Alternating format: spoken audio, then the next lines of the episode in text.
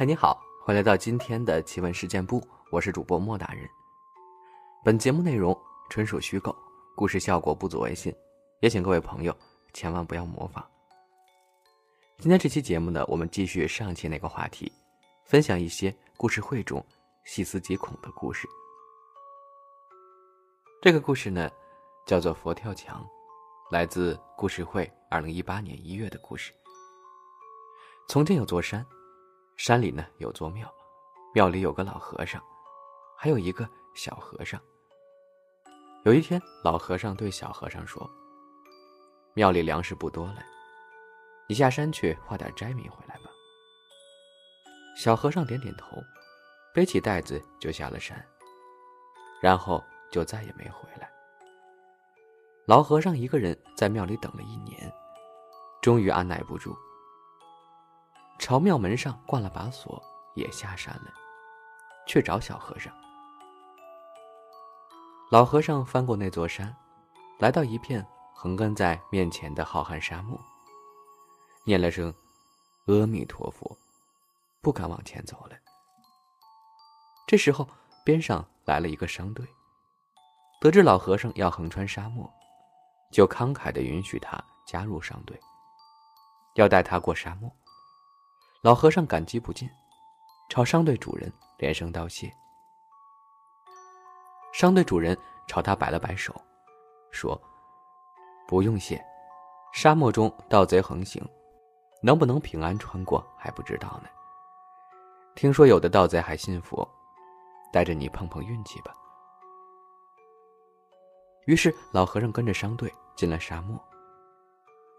商队里带的食物尽是些。肉脯和烈酒。老和尚持身端正，滴酒不沾，片肉不进，只吃自己随身带的清水干粮。商队上下都说他是一位有德的高僧。八百里黄沙走了一半的时候，商队被盗贼摸了营，商队上下都横尸当场。老和尚睁开眼时，正看见。明晃晃的刀尖呢！他大叫一声，拿刀的那人呆了呆，叫了声“师傅”。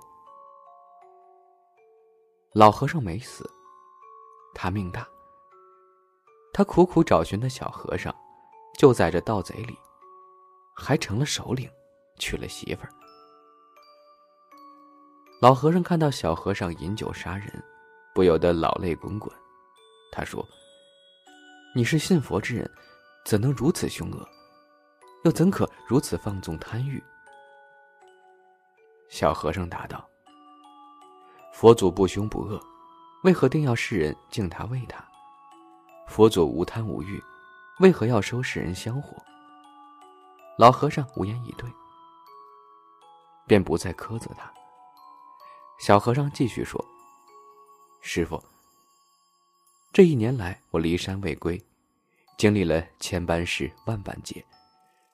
刚下山的时候，我不懂沙漠深浅，只身而入，不到两日就脱水昏倒。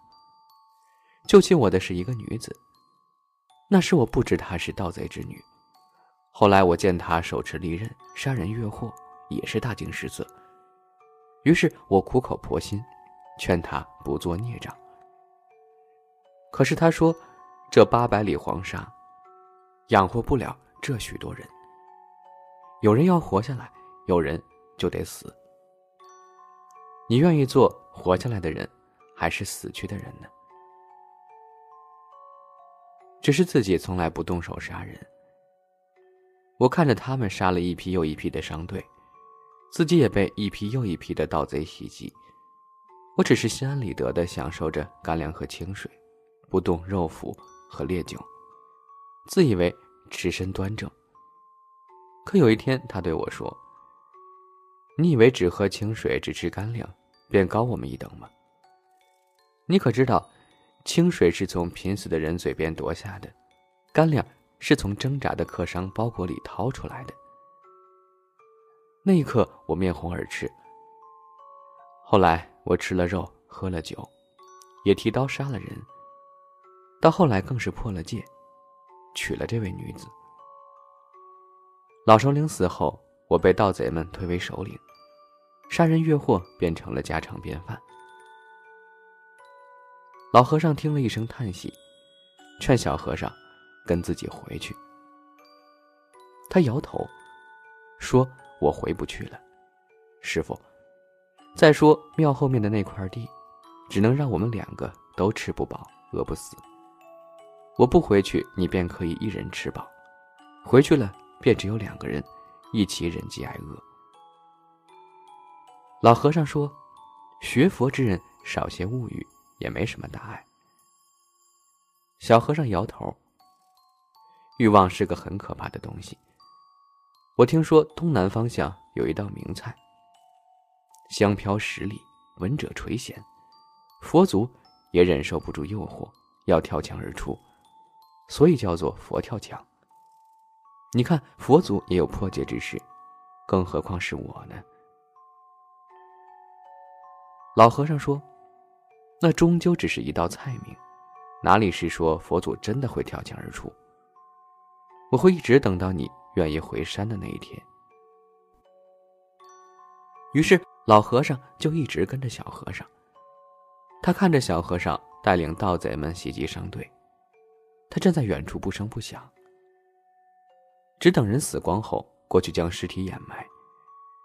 开始时盗贼们都耻笑他，他也平静对待。从不反驳。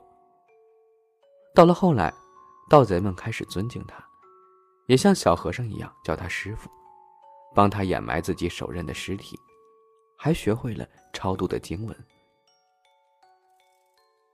再强横的盗贼也不可能永远纵横沙漠。他们在劫杀了一支富得流油的商队后，就被别人盯上了。好几股盗贼联合起来绞杀他们。他们仓皇失措，一路奔逃，最后逃进一个石窟时，只剩下四个人了。其中便有小和尚和老和尚。正在他们无路可走、绝望之时，那石窟塌了，将追杀的人挡在外面。他们长吁一口气，可是很快就发现，他们将面临更大的绝境。在这出不去的石窟里，食物只够一个人吃几天的。知道这件事后，老和尚就面对石窟中的残破的佛像打坐，一言不发。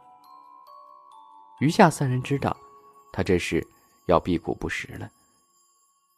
那三人看着所剩无几的干粮，咽了咽口水，将干粮分成三份一人一份没有老和尚的份儿。第一天过去了，饥肠辘辘的三个人，就将仅有的食物吞了一半下肚。那剩下的一半谁也没有动。他们像饿狼一样盯着彼此的食物。第二天，他们就打了起来。老和尚坐在佛前，眼角滚出浑浊的泪水。第三天时，另外的两人都死了，只剩下小和尚。他杀红了眼，紧握着拳头。朝着佛前的老和尚，一步一步的走过去，伸出了手。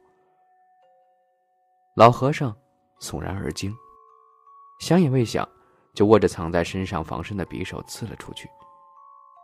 小和尚睁大了眼，慢慢的摊开了伸出的那只手，手心上躺着最后一块干粮。两天后，一队经过的商队从坍塌的石窟中。救出了老和尚。那时候他已经奄奄一息了。老和尚跟着商队出了沙漠，回到了庙里。几天后，就自己吊死在了庙中的横梁上。他把脖子套进绳套之前，还一直回想着小和尚死前说的话。他说：“师傅，佛，佛跳墙了。”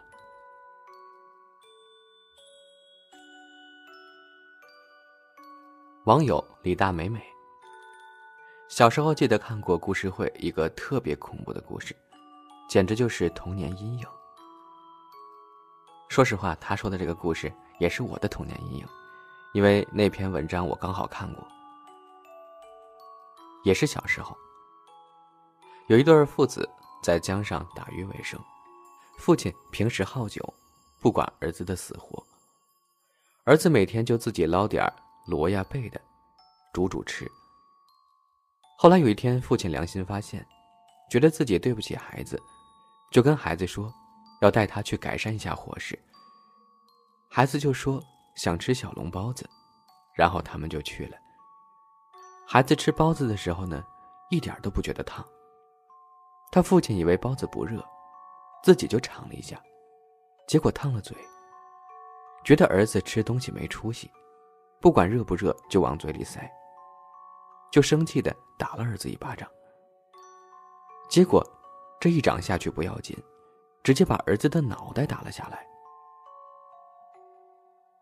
原来是平时孩子捞河中的螺呀贝啊什么的吃。没有煮熟，很多寄生虫都寄生在他脖子上，所以孩子吃东西时吃不出热来。而且寄生虫已经把他脖子附近的血肉都吸干了，只剩下薄薄的一层皮。所以一巴掌下去就把头给打掉了。我现在脑补一下那个画面，还是觉得怕怕的。网友关得意。他说：“我也看过一个降寄生虫的。有一个大户人家，家中独子不知得了什么病，每天不停的吃，却日渐消瘦。父母看着孩子都要瘦脱相了，于是四处请郎中给孩子看病，但谁都看不出个所以然来。碰巧一位道士路过，和这家人说：‘你家孩子的肚中有两条虫。’”一青一红，长三尺，头上皆有冠，唤名红娘子和绿娘子。孩子吃下去的东西，都被这两条虫给夺去了。要是想救下这孩子，只能喂砒霜以毒攻毒，这样才能把虫子毒死。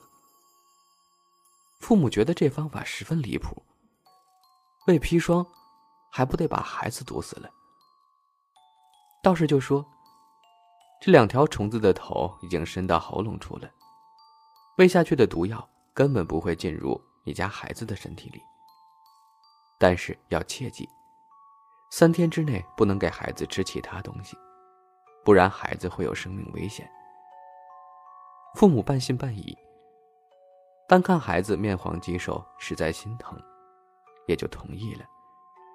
死马当活马医吧。道士嘱咐道：“找一处黑屋子，门窗紧闭，一丝光都不能透，让孩子一天不进食。第二日，用牛肉包着砒霜做两个肉丸子，让他吞下。那红娘子、绿娘子饿了一天，必定来抢肉丸子吃。而接下来的三天最为关键，因为两条虫子中了毒，会在少爷腹中折腾，所以定然十分难受。”但无论如何，也不能放少爷出来，更不能让他进食，否则他必死无疑。